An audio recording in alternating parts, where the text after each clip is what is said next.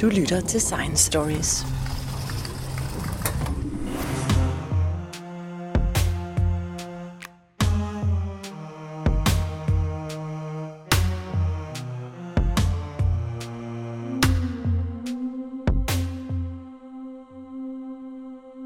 Ubegribeligt lange strenge af stof kanter gigantiske bobler af tomhed i vores univers.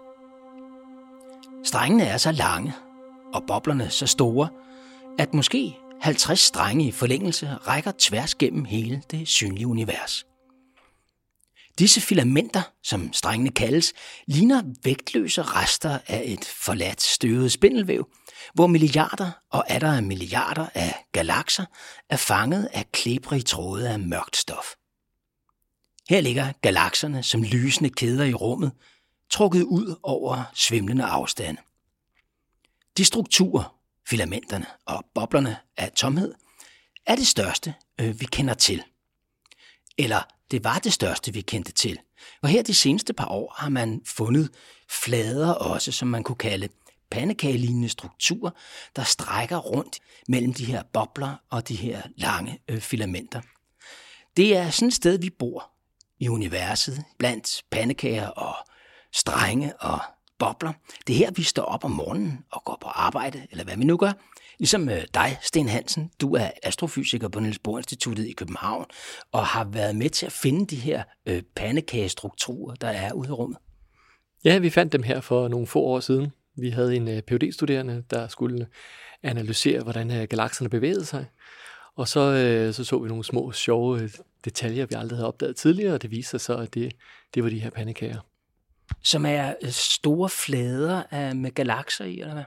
Ja, så det vi kigger på, vi kigger på galakser, og vi måler en klat på vores tegning, det er en galakse, og så måler vi, hvordan den bevæger sig. Og når vi så kiggede på en 10.000 galakser og ser, øh, hvordan de fordeler sig, og den måde, de bevæger sig, så opdager vi, at øh, nogle af dem, de bevæger sig som sådan en samlet hele. Og, øh, og den øh, måde, de fordeler sig i rummet på, gør så, at vi forstår, at øh, jamen, det må have form nogenlunde som en pandekage. Mm. I dag har jeg tænkt mig, at vi skal prøve at tage hele vejen ud i universet ind til, fra det mindste, hvad kan man sige, her hvor vi sidder. Vi sidder på Lyngbyvejen i København, og så ud til de her enorme øh, strukturer i universet. Hvis vi nu starter fra en ende af, Lyngbyvejen, det ligger som bekendt i solsystemet. Øh, man kan sige, det er vores, måske vores hus, øh, på verdenskortet. Øh, og hvis vi følger den øh, analogi og begynder, så kan vi jo starte med at beskrive det kvarter, vi bor i her i universet. Øh, hvordan er øh, solsystemet i forhold til andre stjerner og andre planetsystemer? Hvordan kan man ligesom beskrive os i forhold til de andre? Ja, altså vores solsystem kender vi jo. Vi, vi ved, at det, solen har næsten alt massen, og så er der en, en bunke planeter, der bevæger sig omkring den. Og det, øh, de planeter er spændende. Nogle af dem det er små, hårde, øh, stenlignende planeter som vores egne, og nogle er nogle store, flotte gasplaneter. Øh, når vi kigger ud lidt længere væk fra os, så ser vi en masse andre stjerner. Vores galakse består af en masse stjerner. Øhm, og det viser sig, at stort set alle de stjerner, vi kan kigge på i detaljer, de har en række planeter omkring sig. Og inden for de sidste par år, der har man jo opdaget, at øh, med Kepler-satellitten blandt andet, hvor også nogle danskere har været med, at øh, cirka hver gang man finder to stjerner, så finder man en planet, der minder lidt om jorden, og som egentlig ligger et sted, hvor der kunne være rindende vand. Så den forstand, så er der faktisk en del stjerner, som selvom de lyser anderledes end vores, øh, giver rig mulighed for, at der kunne være øh, liv og andre spændende ting derude. Så sådan en jordklode som vores, det er måske ikke så ualmindeligt? Nej, så at måle en jordklode som vores er faktisk lidt svært, fordi de er sådan relativt små. Det vil være nemmere, hvis man måler en kæmpestor gasplanet. Så det er først de sidste få år, at man har fundet en stor række jordkloder, altså som øh, jordklode-lignende planeter derude. Kan man så sige, at alle de her solsystemer, der ligger derude, de ligner vores? Nej, altså de er vidt forskellige. De er struktureret, de er skabt på forskellige måder. Så den måde, vores solsystem ser ud på, det er jo noget med den måde, det er blevet skabt på for mange år siden. Det er måske blevet skabt for 4-5 milliarder år siden. Mm. Og afhængig af, øh, hvilke omgivelser de andre stjerner er blevet skabt i, jamen så vil deres planetsystemer se lidt anderledes ud. Mm, men kan du prøve at beskrive, hvordan ser nogle af de andre huse i det her, eller kontorbygninger i det her øh, kvarter, vi, vi, er, vi bor i her i, på, i solsystemet? Ja, okay, så, så altså, vi, vi er ikke de rigeste, det må jeg sige. Vores sol, det er lidt, lidt kedeligt, lidt lille, lidt, lidt øh, i den del af kvarteret, vi bor i, der er der altså nogle mere spændende øh, huse. Der er nogle store, flotte stjerner, der har en hel masse interessante øh, planeter omkring sig. Man har også set, at der er spændende huse, grunde, hvor der ligger dobbelthuse på. Der er dobbeltstjerner, der kredser omkring hinanden. Og det må også være fascinerende, at man står op om morgenen og kan se de to sole, som man nogle gange er i kredsløb omkring.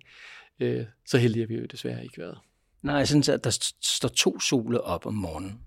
Ja, ja, så hvis du har et øh, dobbelt stjernesystem, så kan du faktisk være i en situation, hvor at øh, de to stjerner, som er meget tunge, kredser hurtigt omkring hinanden, og du kan så have nogle planeter, der er noget længere ude, som så stadigvæk er i en bunden bane øh, omkring de her to stjerner.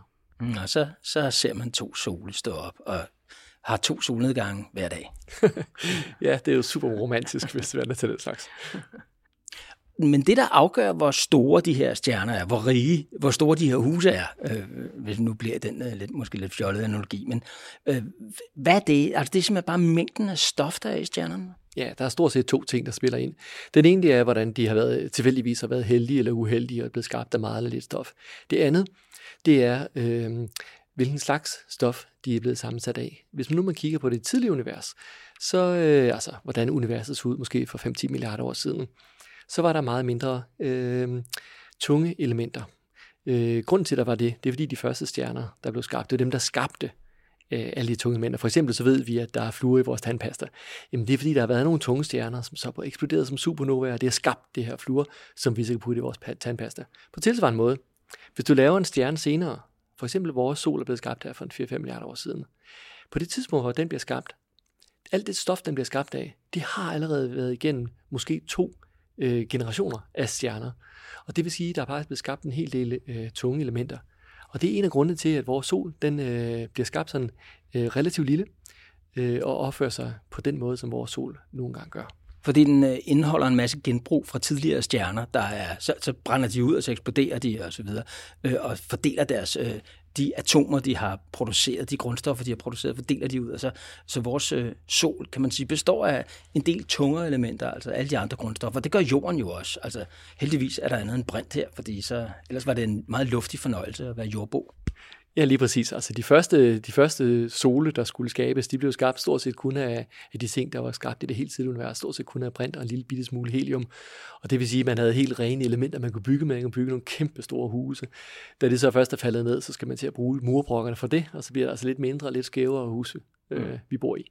Øh, nu er vores sol tilfældigvis så tilpas lille, at den vil bare stille og roligt øh, dø ud og blive en, en lille neutronstjerne, eller hvad det nu bliver den vil ikke øh, gøre, som nogle af de andre større stjerner vil gøre, at den vil ikke kollapse til et sort hul. Øh, det ved vi jo, at store stjerner, de nogle gange gør. Mm, ja, lad os lige komme ind på det, fordi det er også nogle af naboerne. Det er Line, der ligger og flyder rundt øh, her i øh, vores øh, øh villa-kvarter her. Øh, der er udbrændte stjerner også, og rester af stjerner, og I kalder dem neutronstjerner, I kalder, og sorte huller osv. også er, og, og hvide dværge, ved jeg også, der findes. Det er sådan typer af stjerner, kan man sige, hvis man kan kalde et sort hul en stjerne, som, som, øh, hvor, hvor stjernen, selve stjernens liv er, er overstået, men der er, øh, der er et efterspil. Ja, præcis. Så den er, den er brugt alt brændstoffet. Det, der virkelig kan brænde, det er væk. Og så er den så kollapset, og alle de partikler, den består af, de ligger meget, meget, meget tæt på hinanden. Og så lidt afhængig af, hvor tung den er, jamen så vil den så udvikle sig på forskellige måder.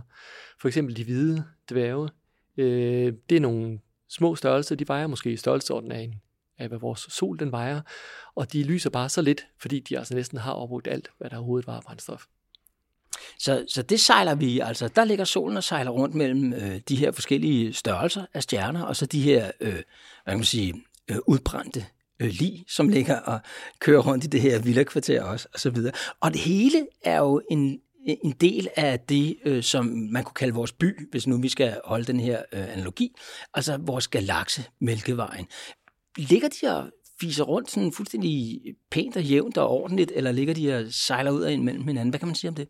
Altså ligesom i byen, så er der nogle folk, der kører pænt, og der er nogen, der kører mindre pænt. Så på samme måde, så har vores stjerner det, at der er en bunke af vores stjerner, som uh, kører rundt i et eller andet ordnet mønster. Det er derfor, at det kaldes en øh, spiral uh, galakse, som vi bor i. Og så er der nogle af stjernerne, som bare uh, fistrer lidt tilfældigt rundt til højre og til venstre. Øh, for eksempel inde i den centrale del af vores galakse, der vil der være øh, mange milliarder stjerner, som bevæger sig rundt i nærmest i en kugleform. Og først når man kommer lidt ud, øh, der vil komme ud i det område, hvor, hvor selve spiralarmene er. Og, og vores sol, den ligger så herude i den her, i en af de her spiralarme. Vi ligger sådan lidt, øh, lidt langt øh, fra centrum. Vi er ikke inde i øh, central København. vi bor ude i Herlev eller noget den størrelsesorden, hvor det hele det går sådan stille og roligt. Øh, afstanden fra, fra vores øh, sol ind til Mælkevejens centrum, det er, det er langt.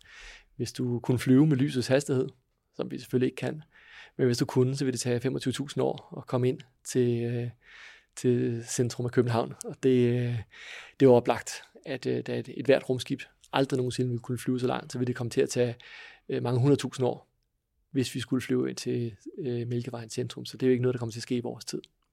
Og, og du siger, at vi ligger, et, vi ligger et stykke ude. Hvad ligger vi? To tredjedel ude, eller sådan noget, fra centrum, eller i forhold til resten af galaksen, eller hvad? Er vi ude i udkanten? Jamen, det kommer an på, hvordan du, du måler det. Så mm, hvis du bare kigger på, hvor meget lys der kommer fra stjernerne, så er det rigtigt, så ligger vi cirka en to tredjedel ude. Men hvis du kigger på, hvorhen øh, massen ligger, altså hvorhen det, der vejer noget i vores galakse, så øh, ligger der faktisk meget længere ude, og der ligger vi øh, ikke engang halvvejs ude. Så det er et spørgsmål, om du kun kigger på øh, de lysende stjerner, og det er selvfølgelig det, vi kigger på, fordi det er det, vi kan se med vores øjne. Men hvis du nu for eksempel kunne måle det kolde gas, eller du kunne måle det mørke stof, eller hvad ved jeg, jamen så vil du opdage, at vores galakse er faktisk meget større end den lysende del, som vi kan se.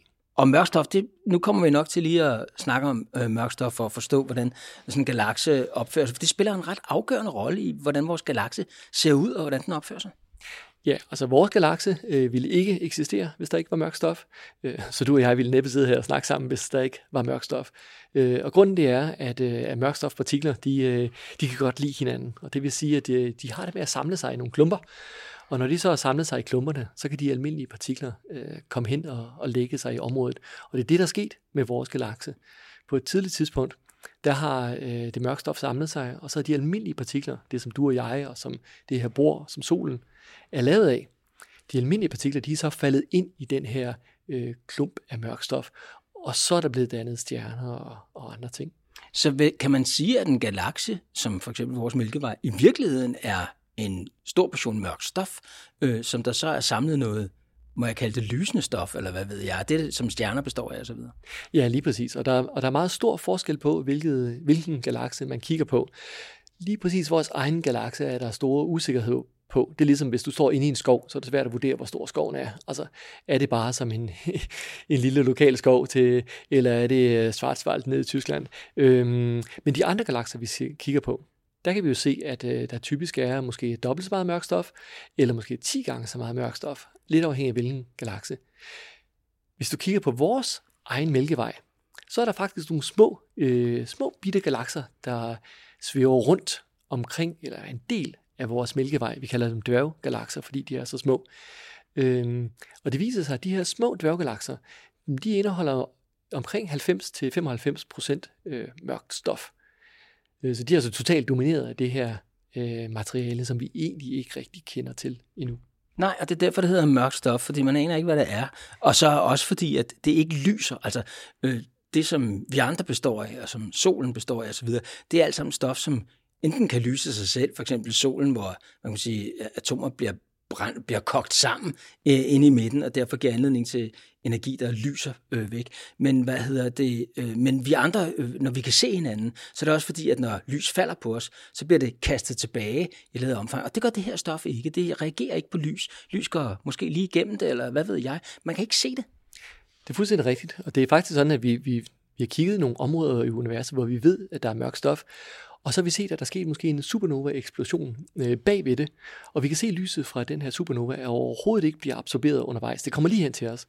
På tilsvarende måde kunne man forestille sig, at øh, det kunne være der noget af det her mørkstof, der kunne reflektere noget lys. Men det har vi igen målt, og det viser sig, at det på, så vidt vi kan måle i dag, øh, på ingen måde reflekterer eller vekselvirker med almindelig lys.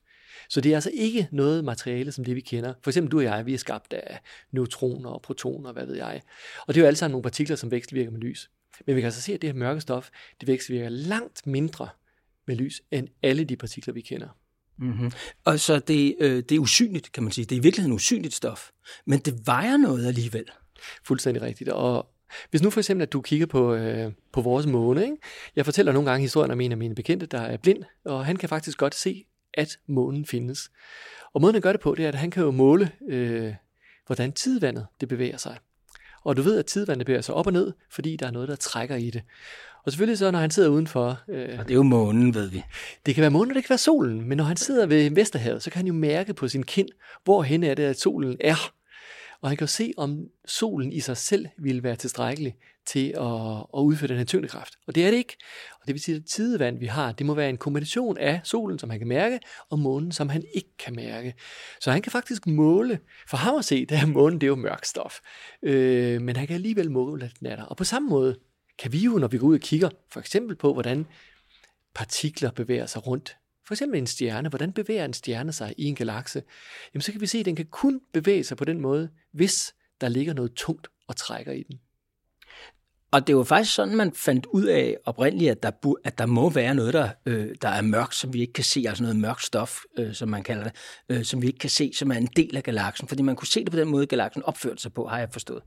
Ja, det er rigtigt. Og helt tilbage for, jeg tror det er 90 år siden, der var der forskellige folk, der kiggede på eksempel på vores egen galakse, og lagde mærke til, at øh, stjerner bevægede sig alt for hurtigt, og, og, og man, allerede på det tidspunkt kaldte man det faktisk mørk stof. På det tidspunkt, der vidste man selvfølgelig ikke, om det var fordi, der var noget ekstra.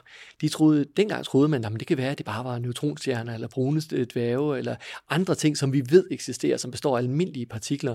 Men i dag ved vi altså, at for eksempel brune dværge, eller neutronstjerner, eller sorte huller, slet ikke kan udgøre tilstrækkeligt meget til at være det mørke stof. Så det er et eller andet, som vi ikke kender i fysikken i virkeligheden. Altså som vi ikke ved, hvordan opfører sig, andet end vi ved, hvordan det opfører sig øh, via tyngdekraften. Men, men vi ved ikke, hvordan det virker med de andre naturkræfter, kan man sige. Vi aner ikke, hvad det her stof er. Ja, så når jeg sidder med min øh, 14-årige datter og kigger på det periodiske øh, system og ser, at der er flere hundrede partikler, så synes jeg egentlig ikke, det er særlig øh, stort et stretch og sige, at så findes der lige nogle ekstra partikler. Det ligner godt nok ikke de der 100 stykker, vi kender. Det er nogle andre nogen, men altså, altså hvor, hvor galt er det? Nej, det er ikke galt for en fysiker, men for os andre, der tror, at verden er, er, er noget, man enten kan tage fat i, eller se, eller høre, eller på en eller anden måde. Det her, det kan man, man kan hverken tage fat i det, eller se, eller høre det, og der fiser sikkert mørk stof igennem os øh, netop nu, og vi reagerer overhovedet ikke på det. Det, det er der, men vi, det er ikke en del af vores verden, andet end, at det samler altså vores galakse på en anden måde, end den ellers ville være samlet. Ja, og vi kender faktisk også den lokale tæthed af det mørke stof, og vi ved, hvor hurtigt det mørke stof bevæger sig. Vi ved, at igennem du og jeg, altså, der vil der hver sekund være i størrelsesorden en milliard mørkstofpartikler, der fiser afsted. Og vi mærker det jo ikke. Hvis nu, at vi mærkede det, så ville det sandsynligvis slå noget DNA-streng i stykker, og det ville ikke være godt, vel? Men vi kender altså, at vi ved, at det mørkstof, der kommer igennem os, bevæger sig måske med 200 km per sekund. Altså ikke 200 km i timen, men 200 km per sekund. Det er pænt hurtigt. Så det er ekstremt hurtigt, og det vil sige... Hvad er det lyseshastighed? Det er 300.000 km per sekund, så, det, så vi er dog ikke oppe i nærheden af det, men, men det er pænt hurtigt. Det er pænt hurtigt, og det vil sige, at der er sandsynligvis en hel masse bevægelsesenergi, der ligger og gemmer sig i det mørke stof. Og nu er jeg bliver så lidt ambitiøs og tænker, det kan være den gang i fremtiden. Det bliver ikke verden i morgen eller om 10 år. Men måske en dag, så lærer vi at høste den energi, der ligger i det mørke stof. Ah, det vil være rart med noget gratis, forureningsfri øh, energi øh, til vores forbrug, så vi kan få lidt mere vækst og så videre videre, uden at det går så meget over kloden. Men det er altså, hvad hedder det, det er nok lidt ude i fremtiden i hvert fald.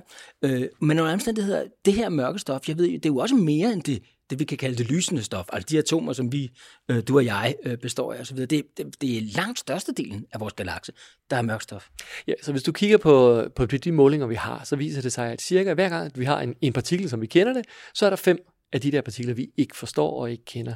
Så det er sådan i størrelsesorden fem gange så meget. Øh, så hvis du om ikke andet så af filosofiske grunde spørger, jamen hvad er der egentlig i universet, jamen, så synes jeg, at det er meget, meget, meget vigtigt, at du, vi bruger lidt tid og kræfter på at finde ud af, hvad er det mørkstof for noget. Mm, ja, og det kan vi ikke her, for der er ingen, der aner det. Øh, det er derfor, at vi ansætter nogle dygtige forskere, ikke? ja, som måske finder ud af det. Okay, men, det, men det har, der har vi altså så galaksen her, ikke? Øh, hvor alle de her øh, stjerner, og hvad har jeg hørt? Jeg har hørt mellem 100 milliarder og 300 milliarder. Du, har du har talt dem, ikke? Eller? Jo, jo, det er noget, vi gør. Det er noget, man sætter sine studerende til. Øh, lidt afhængig af, hvordan man tæller det, om det var meget de vejer eller hvad. Men de, det er størrelse 200 milliarder øh, stjerner. Og udover det, så er der så også noget gas og noget støv. Støvet bliver skabt, når de der stjerner de eksploderer som supernova. Og så er der så en, en masse mørk stof. Mm-hmm. Og så er der altså, har man hørt jo om de her sorte huller, som ligger inde i midten af galakser. Der ligger også øh, nogle krabater inde i midten af Mælkevejen, har jeg forstået. Ja, så øh, i vores Mælkevej, der ligger der et stort sort hul. Det vejer cirka 4 millioner solmasser. Og så tænker man, hold da fast, det var et stort sort hul. Men hvis du sammenligner med, at hele galaksen vejer flere hundrede milliarder, så er det faktisk ingenting. Altså det er totalt negligibelt med hensyn til dynamikken for vores galakse. Men det ligger der. Og det, det vil sige, at vi ved, at det findes. Og nu er vi begyndt at kigge på andre galakser, og vi prøver at kigge, hvad er der inde i centrum af de andre galakser. Og stort set alle de galakser, vi kigger på i detaljer, opdager vi, at der ligger et supermassivt sort hul. Mm. Og de, de kan veje i alting fra måske omkring øh, en million solmasser op til måske en milliard solmasser. Så det er altså store sorte huller, vi er med at gøre. Og når du siger solmasser, så mener du simpelthen bare, at det er hvad, for eksempel en milliard gange det, solen vejer. Det er det, vi snakker om. Lige præcis. Så, så, så det virker som nogle store nogen, de vejer meget, men de er rimelig harmløse. For eksempel kan vi måle på de stjerner, ganske almindelige stjerner, der cirkulerer omkring det sorte hul i Mælkevejens centrum. Og det viser sig, at de bevæger sig fuldstændig stille og roligt i en almindelig bane, uden at der bliver forstyrret. Altså, der, er der ikke nogen forskel på, for eksempel hvis vi ser på, hvordan jorden drøner rundt om solen øh, i kredsløb? Altså, er der ikke nogen forskel på, hvordan jorden vil drøne rundt om et sort hul, der havde samme masse som solen? Det ved jeg godt. Solen er for, vejer for lidt, simpelthen, til at kunne være med. Men altså, er, er, der, er der en forskel der? Altså hvis vi leger lejen, at, øh, at vi tager solen og maser den ind til en kilometer cirka, så bliver den til et sort hul. Øh, så skal vi ikke tale om, hvordan vi gjorde det. Men hvis det nu solen ville blive til et sort hul, hvad ville der så ske for os? Ja, for det første ville det gå 8 minutter, før vi opdagede det, fordi lyset fra solen skulle først ud til os, og det vil sige, der går 8 minutter, før vi opdager, at den er væk. Fordi at det er jo med lysets hastighed, så det tager 8 minutter for lyset at komme fra solen herud. Lige præcis. Det tager cirka et sekund for lyset at komme fra månen ned til os, og det tager cirka 8 minutter fra solen. Og bagefter, så vil der ske det, at solen vil, øh, den vil selvfølgelig være væk, men jorden vil fortsætte med at køre rundt i sin bane, i en fuldstændig stabil bane i øh, mange milliarder år endnu, øh, uden nogen form for problemer. Så alle de der fancy ting, man ser i film, med at man bliver suget ind i det sorte hul, og øh, det er vist noget, man laver kun for filmenes skyld. Det, det sker ikke oftere, end man bliver suget ind i et hvilket som helst andet øh, himmellegeme, så som en sol, eller bliver suget ned på en jordoverflade, eller hvad, som man kan sige, en meteorit måske gør, hvis den passerer jorden. Præcis, altså du kan, du kan sige, at det, det jorden den gør lige nu, det er, at den falder hen imod solen. Det gør den hele tiden, men så fordi at den samtidig bevæger sig, så falder den forbi solen hele tiden. Og selv hvis solen var et sort hul, så vil jorden falde på præcis samme måde, og den vil aldrig nærme sig det sorte hul. Godt, men der er altså sådan, en, øh, der er sådan nogle store sorte huller inden midten af galaksen, som i øvrigt består af fem gange så meget øh, usynligt mørkt stof som øh, synligt stof i form af planeter og soler og stjerner og gas og øh, hvad man ellers kan øh, øh, se. Er det så det, der er, altså sådan en galakse, kan man så sige, den består dybest set af et sort hul, der har samlet en masse mørkt stof, eller er det omvendt, eller hvordan ligger det? Altså de målinger, vi har i dag, de peger på, at rækkefølgen er, at først kommer det mørke stof og samler sig. Det samler sig i store klumper, og når klumperne er tilstrækkeligt store, så kommer de almindelige lysende partikler og falder ind og skaber stjerner. Og de allerførste stjerner, der bliver skabt, de er kæmpestore. De er flere hundrede gange så tunge som solen, som vores sol. Og når de så er færdige med at leve, hvilket de lever et meget spændende liv, men det er super kort, fordi de er så store. De brænder meget, meget kraftigt, når de er så store. Så går de øh, en kæmpe supernova, men det falder ind til et sort hul. Og de sorte huller, de begynder så at samle sig. Og man tror, at øh, det supermassive sorte hul, som vi for eksempel har i vores Mælkevej centrum, det er skabt af, at mange af de her små sorte huller er stødt ind i hinanden. Okay, så de, de har det med at søge ind mod midten måske, og så ender de inde oven i hinanden derinde, og fylder stadig ingenting. Det er præcis den måde, de bevæger sig på. Sorte hullers bevægelse, de er faktisk sådan, at de bliver stoppet af det mørke stof. Øh, altså rent tyngdekraftmæssigt bliver de stoppet, og så ryger de så ind imod midten. Men det mørke stof ligger på en anden måde end alt det, vi nu kalder det lysende stof. Altså øh, alle atomer og planeter og gas og så videre, det er klappet sammen til sådan en skive, når man ser de her galakser. For eksempel vores Mælkevej, som ser et billede af den. Så det er jo en skive, men det mørke stof ligger ikke som en skive, har jeg forstået. Det er rigtigt. Mm. Øh, altså vores mm. almindelige partikler, i og med at de lyser, så mister de en lille smule energi. Og så, øh, ligesom du ved, en skøjteløber, du ser en skøjteløber, der laver sådan en pirouette, øh, når hun så trækker armen ind, så spænder hun hurtigt rundt. Øh, og det samme sker faktisk, øh, at den her rotationsenergi, den beholder hun.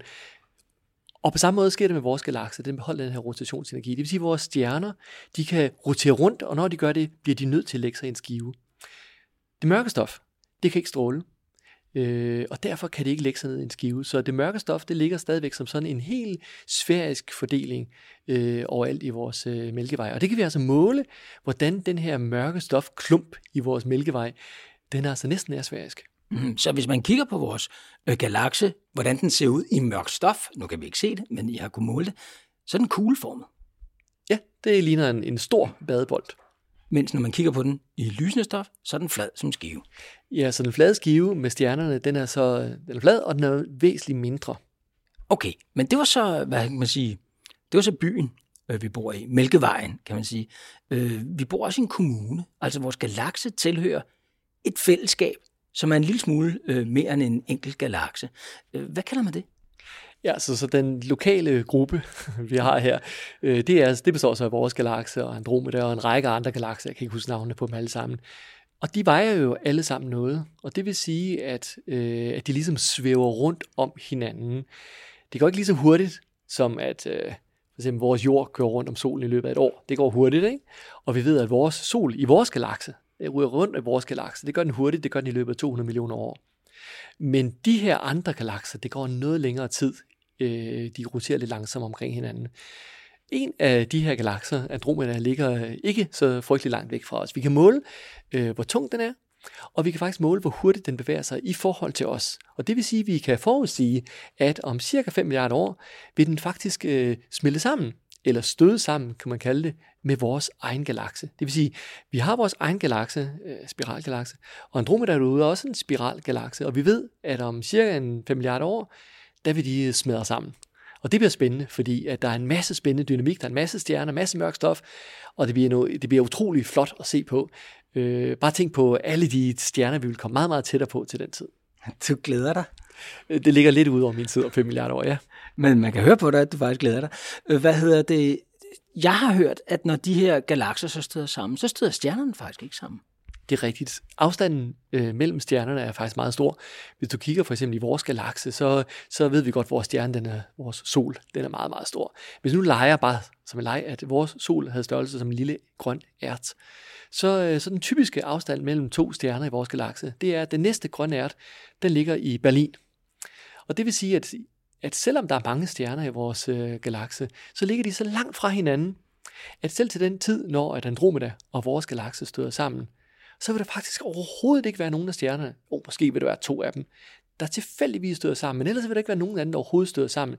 Så de vil rent, altså gennem tyngdekraften, vil de nærme sig og blive blandet op med hinanden, men der vil ikke være sådan nogle dynamiske sammenstød mellem stjernerne. Det er måske kun ganske få, der lige vil baller ind i hinanden, men ellers så, øh, så vil de bare passere igennem hinanden, de her to galakser. Og hvad så? Ud på den anden side igen, og så vende rundt, og så ind igen. Er det sådan, det foregår? Lige præcis. Så den første gang, de passerer hinanden, der vil der blive afsat en masse energi, igen kun gennem tyngdekraft, som gør, at de ikke passerer helt så langt på den anden side, og så kører de rundt, og så i løbet af en cirka en 20-30 milliarder år, så vil det være fuldstændig i ligevægt som sådan en stor, øh, flot ligevægtsdims. Mm, så det, vores, den her gruppe, den her lille lokale gruppe, kan jeg godt afsløre. Vi har jo også sagt, det er en kommune i forhold til, at det er et hus, vi bor i i solsystemet. Altså, den, øh, det er dybest set en, en, en lille gruppe galakser, der ligger og falder ind, ind mellem hinanden hele tiden, sådan rundt og rundt mellem hinanden. Ja, så de, det er faktisk den måde, vi tror, at universet og galakserne er bygget op på, at de mindste strukturer, de blev skabt først, og så smelter de sammen, eller støder sammen, du kan kalde det, hvad du vil, og så bliver der bygget større og større dele. Og det er det, der stadigvæk foregår, at vores galakse, som har en vis størrelse, den vil støde sammen med nogle andre galakser, nogle af dem er større og mindre, øh, og så vil de bygge endnu større strukturer, som måske kommer hen og ligne en, øh, en galaksehob til sidst. Mm, har du tjekket på, hvor mange galakser der er i vores øh, galaksegruppe, eller er det, kommer det an på, hvordan man tæller igen? Jeg tror, det kommer an på, man, hvordan man tæller. Og dem, der, der ligger aller tættest på, den kan vi se, at vi vil støde sammen med dem. Men dem, der ligger lidt længere væk, øh, jamen det kommer lidt an på, hvad der kommer til at ske i fremtiden. Om de rent faktisk får lov til at falde øh, hen imod os og blive samlet med os, eller om der vil være noget, der trækker dem væk fra os, så vi aldrig nogensinde bliver samlet med dem. Og nu ser du noget, der trækker dem væk fra os, og det, det er fordi, at nu har vi slet ikke snakket om mørk energi endnu, vi har snakket om mørk stof, som er en eller anden form for partikel, som er fem gange så almindeligt som det almindelige stof i vores galakse, men der er også i universet som sådan øh, det, man kalder mørk energi. Kan du lige beskrive, hvad er baggrunden for at mene, at der er det? Ja, så det vi ved, det er, at øh, alle ting tiltrækker hinanden. Så, øh, så vi ved, at der er en vis fordeling, øh, en vis mængde galakser i universet. Så man har jo altid vidst, at ja, galakser bevæger sig væk fra hinanden, men de må bevæge sig langsommere væk, fordi de trækker hinanden. Øh, og så målte man så her i øh, sidst i 1990'erne, at øh, det skete ikke at de faktisk accelererede væk fra hinanden. Og det kom som en overraskelse for stort set for alle mennesker dengang. Øh, og man anede ikke, hvad det var, der gjorde det. Øh, det var en eller anden dynamisk effekt, og så kaldte man det mørk energi. Øh, selv i dag står vi nu øh, 20 år senere, og vi aner ikke, hvad det mørke energi er. Men det er der. Øh, det er der, og den, øh, den dynamik, den effekt, det har på universet, er kæmpestor. Altså, hvis man taler om, hvor meget energi, der ligger i mørk energi, sammenlignet med, hvor meget energi, der ligger i mørkstof og almindelige partikler, så er det faktisk 70% af hele universet, der består af det her mørk energi. Og, og det var faktisk sjovt nok, fordi Einstein han havde egentlig allerede, altså nu tilbage for mange år siden, havde i sine ligninger, havde han faktisk inkluderet et led, der præcis opfører sig som det, vi har målt mørk energi er. Så mange fysikere i dag tror, at det kan godt være, at han faktisk havde ret i, sine, i sit jo rent gæt, han havde dengang. At, øh, at, øh, at mørk energi, det er den her, han kaldte det en kosmologisk konstant, øh, at det er det, der giver den her dynamik. Og det handler altså om, at Einstein han var ikke meget for et univers, der, øh, der måske ville være ved at trække sig sammen og, og, og crashe ind mod sig selv igen. Så han skulle bruge noget, der opvejede tyngdekraften i sine ligninger. Sådan så han troede på et statisk univers, hvis jeg husker det rigtigt. Som at det var, hvad kan man sige, at det, det var uforanderligt i en eller anden omfang, at de blev ved med at have den samme udstrækning. Og i dag så der har man så lavet de målinger der, hvor man kan se, at det passer faktisk ikke. Det udvider sig hele tiden, og det udvider sig faktisk hurtigere og hurtigere. Ja, det er fuldstændig rigtigt. Einstein han havde nogle filosofiske overvejelser, der gjorde, at han gerne ville have det her statiske univers. Og det blev han ved med at arbejde på, øh, indtil at han så de målinger, jeg tror det var blandt andet fra Hubble, øh, som viste tydeligt, at universet udvider sig. Og det Einstein gjorde, det var øh, meget kort tid efter at fuldstændig frelægge sig øh, den her idé med øh, den kosmologiske konstant, fordi han kunne se, at den dengang så det ud til at være fuldstændig unødvendigt. Mm, fordi at øh, man kunne godt få universet til at udvide sig. Man kunne bare ikke få universet til at, blive, til at udvide sig hurtigere og hurtigere, og det er det, man skal bruge den mørke energi til i dag for at forklare. Ja, så det man målte øh, der tilbage i 90'erne med at kigge ved supernova, det var altså, at universet udvider sig med en hastighed i dag, og hvis vi kommer ud og måler det i morgen, så ser vi, at det udvider sig endnu hurtigere i morgen. Mm. Det er jo vigtigt at tage det her mørke energi med, fordi det handler om, hvordan når vi går fra kommunen og længere ud, kan man sige, til landsdelen her, så begynder den her mørke energi at spille en rolle. Ja, fordi at øh, vores galakse bliver tiltrukket af Andromeda, og det ved vi, at de vil støde sammen. Det er fordi, de er så tæt på hinanden. Men hvis du går ud på meget stor afstand, så er der enormt meget tomrum imellem øh, galakserne. Og det vil sige, at den her mørke energi, den kan gå hen og få en stor effekt. Og jo længere en struktur ligger væk, jo mere effekt vil den mørke energi få. Og det vil sige, at nogle af de strukturer, vi kigger på i dag, ja, vi kan se dem i dag, og det kan også se ud, som om de vil sig hen imod os i dag. Men vi ved til gengæld, at på grund af den mørke energi, så vil de blive accelereret væk fra os. Og det vil sige, at i en, i en fjern fremtid, der vil de rent faktisk bevæge sig hurtigt væk fra os. Mm, fordi den accelererer den her mørke energi. Jeg kan sige, den måde, den virker på, det er dybest set bare, at den hele tiden øger al afstanden mellem alting i universet. Ja, så det er lidt som en, øh, en elastik, eller en omvendt elastik, at, øh, at, øh, at øh, jo længere de er væk, jo hurtigere bevæger den sig væk. Ja, fordi jo mere plads der er imellem, jo, jo mere afstand er der ligesom, som er blevet længere, kan man sige. Ja, så, så de almindelige partikler, vi har, altså galakser og sådan noget, de har jo en vis tyngdekraft, og tyngdekraft er altid det samme. Ikke? Du, du har en vis effekt for tyngdekraften, men jo længere de er væk fra hinanden, jo større bliver effekten af den mørke energi, og det vil sige, at tingene accelererer endnu hurtigere. Det vil sige, ja, vi kan måle, at effekten af mørk energi i dag er stor, men til gengæld ved vi også, at om få milliarder år, der vil effekten af mørk energi være meget større, fordi den, den får endnu mere virkning. Og nu kommer vi så til, til det næste, fordi det er de der gal, det galaksehobe, hedder de. Øh, vi er i nærheden af nogle galaksehobe, som vi så måske aldrig nogensinde bliver opslugt af, men de er, vi er, man, kan sige, vi, man kan stadig se, at vi tilhører dem i dag, sådan som det er. Ja, så hvis man kigger på de aller, aller nærmeste galakser, altså det er sige en 10.000 galakser, der ligger tættest på os, så kan man jo se, hvor de ligger hen, og man kan se, hvor hurtigt de bevæger sig væk. Og vi kan se, at vi bevæger os hen mod en galaksehob, som er altså en samling af måske en 100 galakser. Vi bevæger os hen imod dem i dag. Den her galaksehob hedder Virgo, og umiddelbart ser det ud som om, at øh, vi er på vej derhen, og vi måske støder ind i Virgo en gang om mange milliarder år. Men der kommer nok øh, den mørke energi i spil. Det kan godt være, at den mørke energi bliver så kraftig, eller altså, den får lov til at udvikle sig på en sådan måde, at dens virkning er, at Virgo aldrig nogensinde støder ind i os, eller vi aldrig støder ind i den. Mm-hmm. Så at vi, vi i virkeligheden, selvom vi er tiltrukket med tyngdekraft, så kan det være, at rummet når at udvide sig mere imellem os og Virgo, til at øh, tyngdekraften aldrig nogensinde kan nå at trække os sammen. Præcis. Så hvis du kigger på de her nærmeste cirka 10.000 galakser, så ved vi, så ved vi faktisk, hvordan vi, øh, vores galakse, bevæger sig. Vi bevæger os hen imod de her to store galaksehobe, Virgo og Perseus, og de bevæger sig samlet hen imod noget, der hedder The Great Attractor. Øhm, Og det er ligesom det. Så er der ikke mere. Alt andet, der ligger længere væk, ved vi, at det bevæger sig væk fra os allerede i dag. Og det vil sige, at i fremtiden vil alt andet også bevæge sig væk fra os. Det, du lige har beskrevet nu, det er i virkeligheden, hvad kan man sige, hvis vi bevæger os fra, hvis vi siger kommunen, det er jo ligesom vores øh, galaksegruppe, og så øh, Virgo og Perseus ligesom er, hvad kan man sige, vores landsdel, øh, vi tilhører. Så det, du beskrev her nu med de der 10.000 galakser, eller hvor meget det var, det var øh, det er i virkeligheden vores kontinent, kan man sige. Det er sådan den yderste udstrækning af det sammenhæng, hængende hele øh, solsystemet er en del af, kan man sige. Det er blevet kaldt Laniakea. Hvad er det for en struktur? Indtil for få år siden, øh, da det her billede af Laniakea, det blev, øh, altså analysen blev lavet færdig, der vidste man faktisk ikke, hvor mange galakser, der ligesom bevægede sig væk fra os i dag, og hvor mange, der måske ville kunne vende rundt på grund af tyngdekraften. Øhm, men det vi ser, det er altså den her, øh, kaldte du det, verdensdel, vi har med at gøre, den, det, den er altså afgrænset af hav. Og på den anden side af havet, der er altså ting, der allerede i dag bevæger sig væk. Så vi behøver ikke engang at, at vente til øh, om, om, øh, om, om 10 milliarder år. Vi ved, at allerede i dag bevæger det sig så hurtigt for væk, væk fra os, at vi aldrig nogensinde vil blive samlet med det. Så man kan sige, det er sådan et, det er sådan et, hvis man kigger på det, hvordan er det nu? Så kan man sige, så tilhører vi stadig et tyngdefællesskab, kan man sige, som er blevet kaldt Laniakea. Hvordan fandt man ud af det? Det var utrolig simpelt. Det var bare et spørgsmål om at kigge ud i universet. Hver gang du ser en galakse, så kigger du, måler du, hvor den er, hvor meget den vejer, og hvor hurtigt den, den bevæger sig væk. Øh, problemet er, at det faktisk er svært at måle afstand i universet.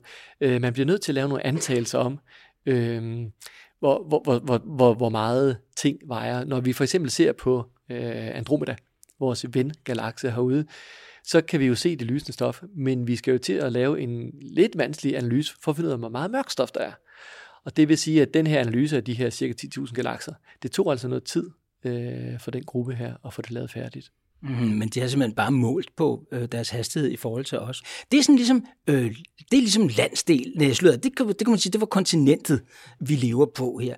Vi er ude i, nogle af, i nærheden af nogle af de her allerstørste øh, strukturer, der er i universet. Øh, en af den type, som du selv har været med til at finde. Øh, ja, så det vi taler om nu, det er så bare, hvordan galakserne fordeler sig. Og det, der er sjovt, det er selvfølgelig, at når nogle af dem, de, de samler sig og ligesom kommer i en eller anden form for dynamisk ligevægt. Blandt andet en galaksehob, som er en samling måske af, af et par hundrede galakser, der svæver rundt omkring hinanden øh, mellem de her galaksehobe, der er der så selvfølgelig også de her store floder. Øh, og floder, det er fordi, når vi snakker om tyngdekraften, det er, at man kan se i det her Laniakea-billede, som er blevet skabt her for nogle år siden, man kan se, hvordan at alle de her galakser ligesom bliver trukket afsted. Det ligner sådan et flodsystem, sådan som det hænger sammen. Altså lidt ligesom vand løber ned af en af en bjergside øh, fra små bække til større og større floder osv. På samme måde virker det her tyngdefællesskab. Det, øh, galakserne løber den vej hen mod det, du kaldte den store attractor. Øh, præcis, og man kan faktisk også se, at øh, galaksehobe, de hele tiden, mm, der kommer flere og flere galakser ind til dem, og man kan se, at de ligesom kommer ned igen, de her floder, altså det er den vej, galakserne kommer ind. På samme måde kan vi også godt øh, se nu i dit billede af, af strømforholdene her, hvordan vores øh, galakse, den ligger og flyder ned langs den her ene bjergside i retningen af Virgo. Og hvordan passer det ind i de her større strukturer?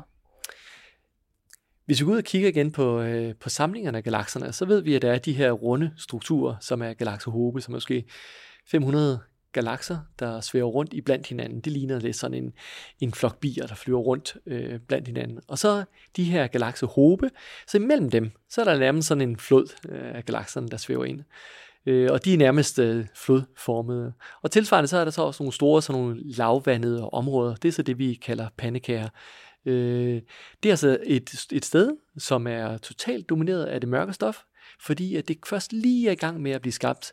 Men det er alligevel så langt i sin øh, udvikling, at øh, de første galakser også er begyndt at blive skabt. Og det er derfor, at vi kunne øh, måle på galakserne og se, at den måde, de bevæger sig på, at det betyder, at de ligger i de her store pandekageformede strukturer. Og så er der det, fordi det snakkede jo også om i, i indledningen, at der er de her bobler, men det bobler af tomhed i virkeligheden. Hvordan har de her med hinanden at gøre, de her filamenter, som de hedder, og så de her pandekagestrukturer, og så de her bobler?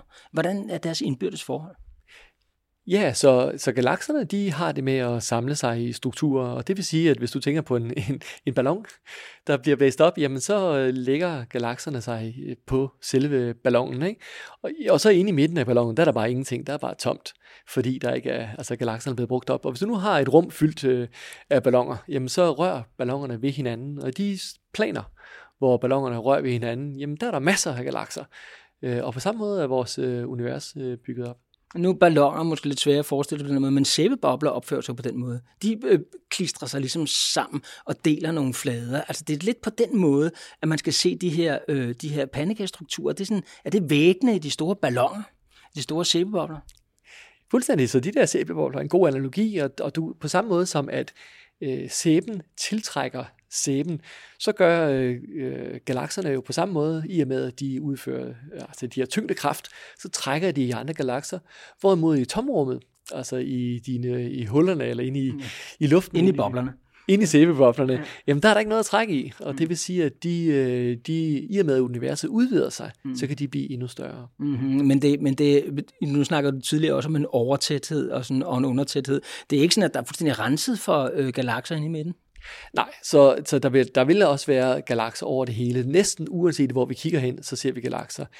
Nogle af de berømte ting, det var jo for eksempel, øh, altså, hvor man har kigget op på himlen og udset sig et område, hvor der ingenting var overhovedet, og så har man tændt, øh, rettet et teleskop i den retning i 10, 10 dage, og det viser sig jo så, at, øh, at uanset hvor man kigger hen, bare man kigger længe nok, så vrimler det med galakser.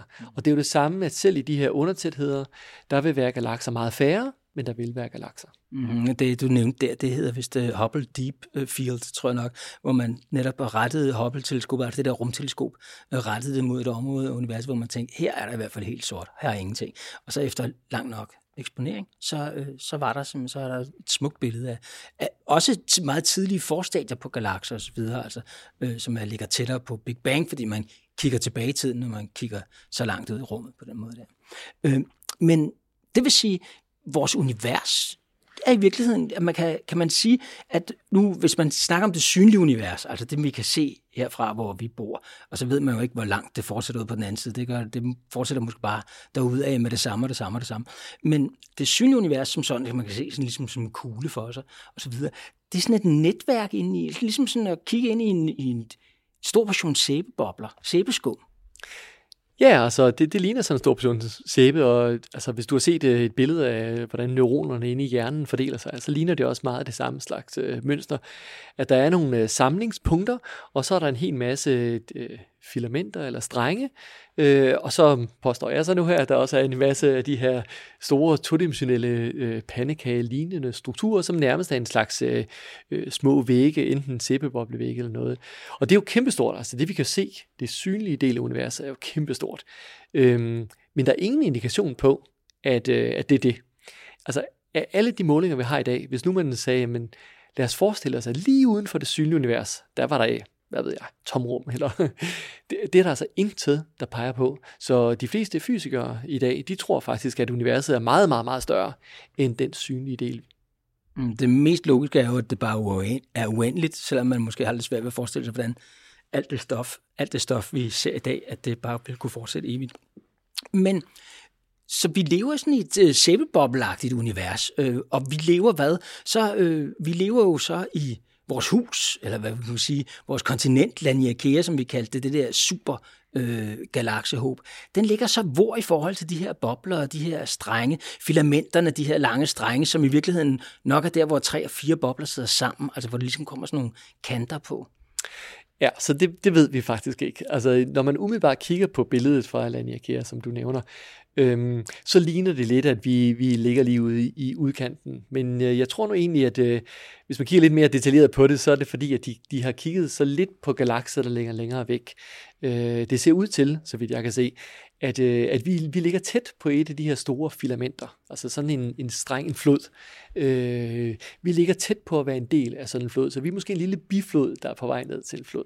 Okay, men vi ligger lidt i udkanten, og sådan, men vi ligger øh, tæt på noget, no, no, en af de her samlinger. Vi ligger ikke inde midt i de her tomrum, for eksempel. Altså, vi ligger ikke inde midt i boblen. Vi ligger ude et sted, hvor nogle bobler støder sammen, eller et eller andet, hvor der er en større tæthed.